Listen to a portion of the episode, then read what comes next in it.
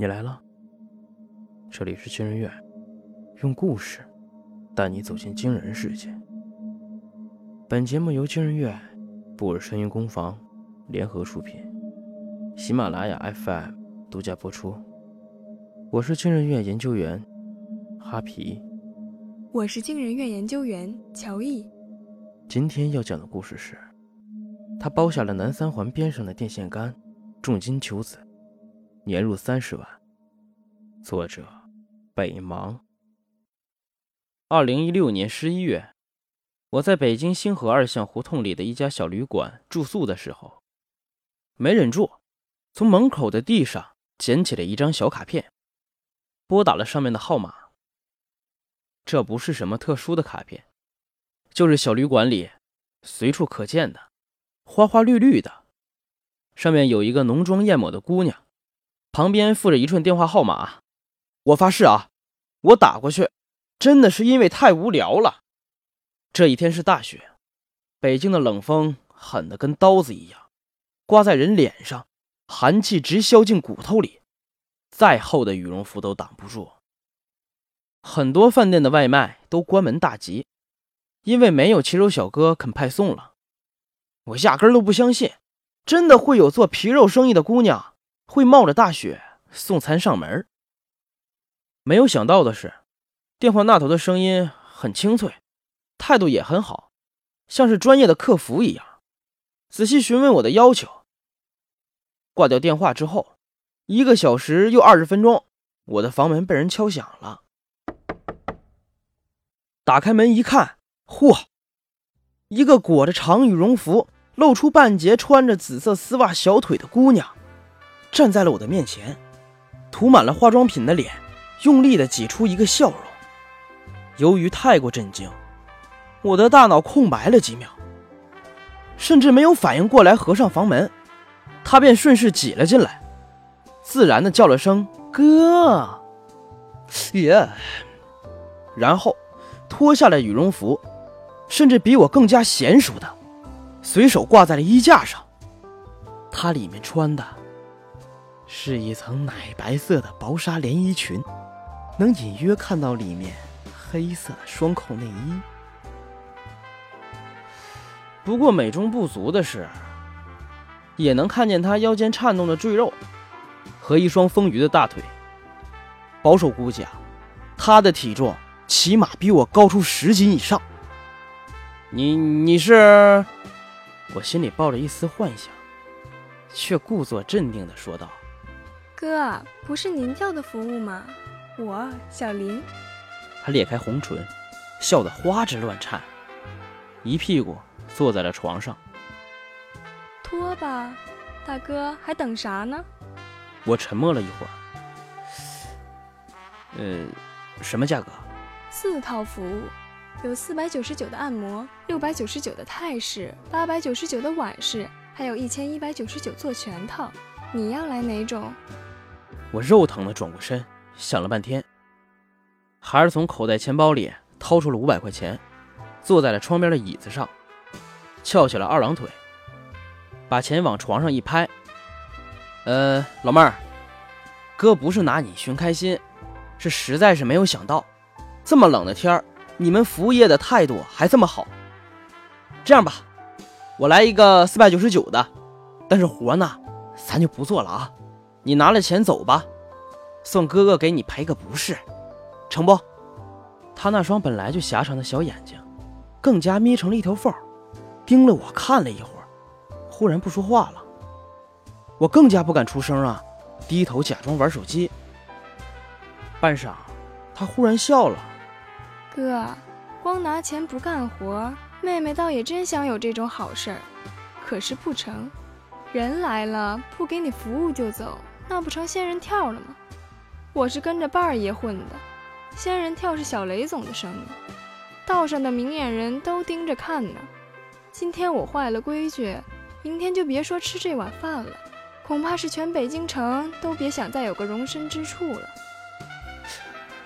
半儿爷，我的注意力却放在了这个奇怪的名字上。真一半假一半，咱们半儿爷做生意讲究。该给你真的那一半绝对不糊弄，该给你假的这一半也说破天都没真玩意儿。咱们姐妹的长相是假的，服务却是真的。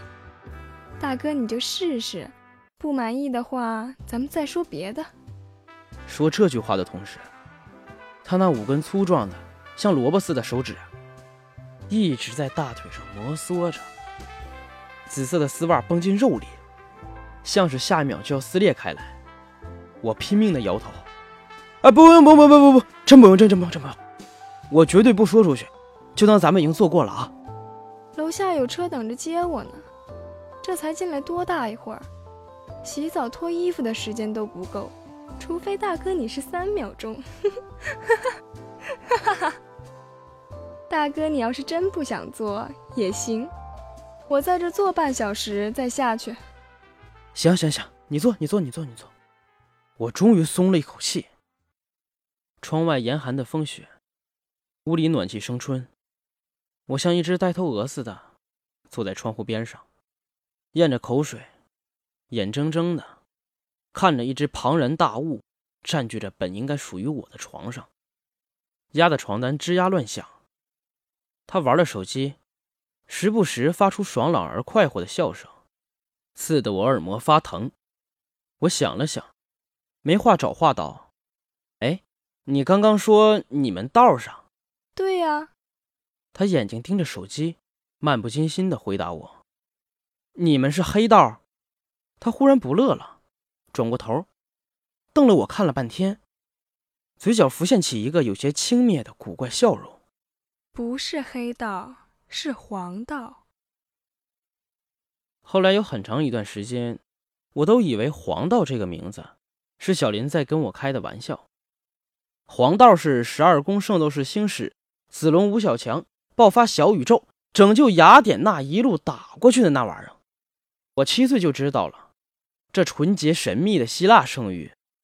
怎么会和北京城里的皮肉生意混为一谈？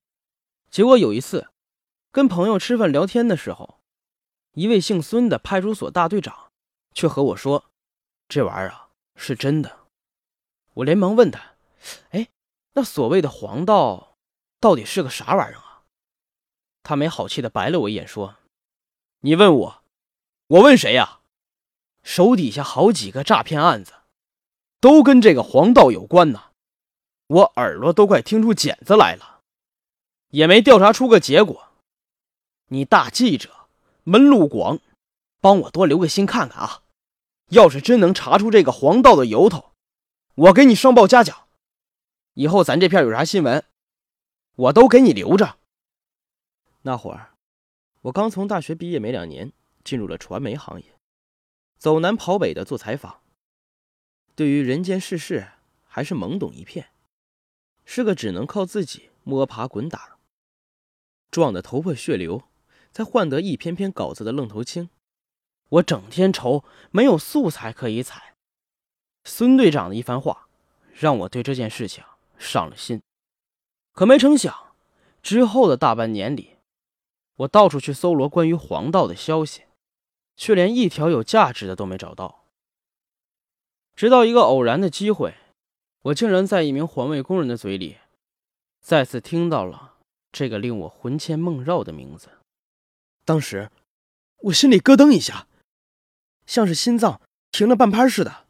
一瞬间，那个北风呼啸的雪夜，再次浮现在了我的脑海里。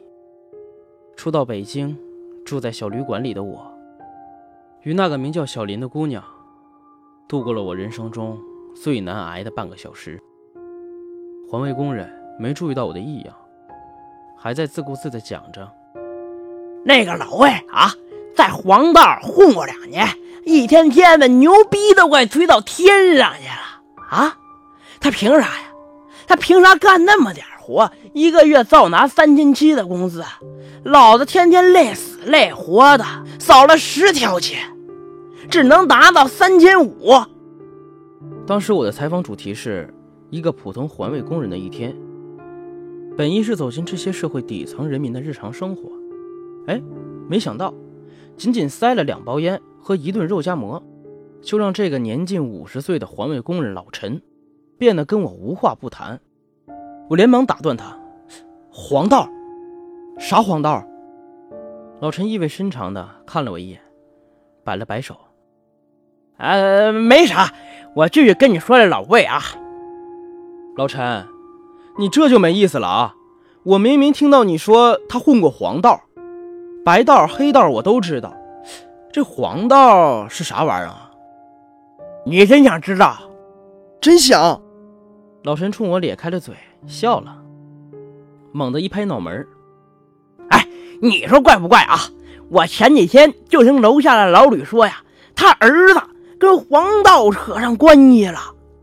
哎，是啥事儿来着？那个啊，他当时说呀。”要找媒体曝光，给他家那口子给拦下了，说家丑不可外扬。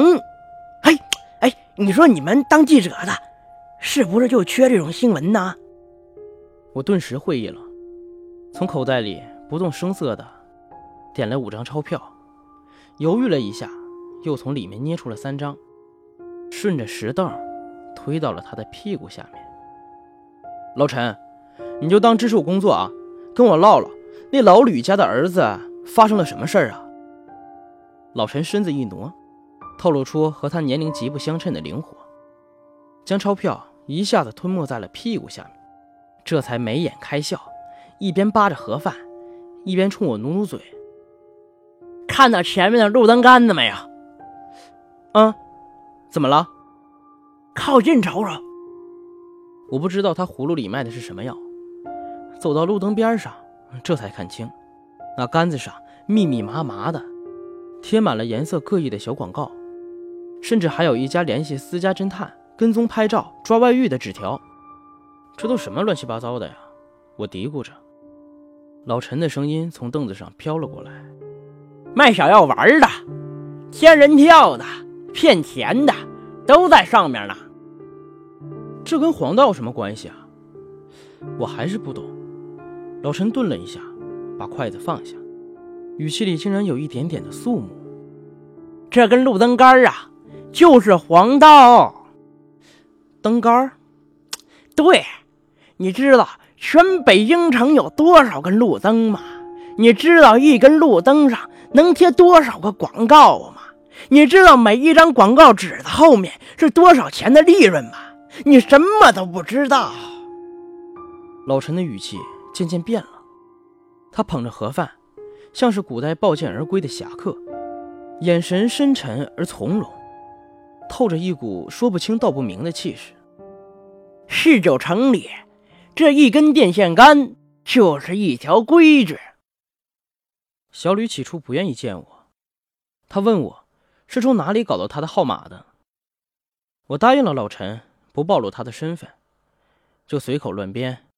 问他认不认识一个叫刘洋的人，果然，他愣了一下，便破口大骂：“我知道，哎，这家伙嘴巴胡烂，逢谁都说，我，我就不该把这事告诉他。我，我不知道他在骂谁，就在电话这头静静的听着。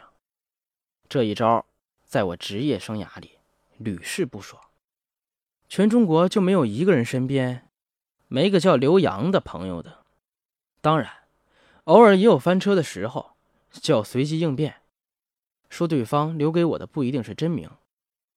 等他骂了一阵，歇下来喘气的时候，我才见缝插针问道：“怎么说你不信我？如果信我，你这麻烦嘛，就交给我来搞定。”哎，信你？凭什么信你啊？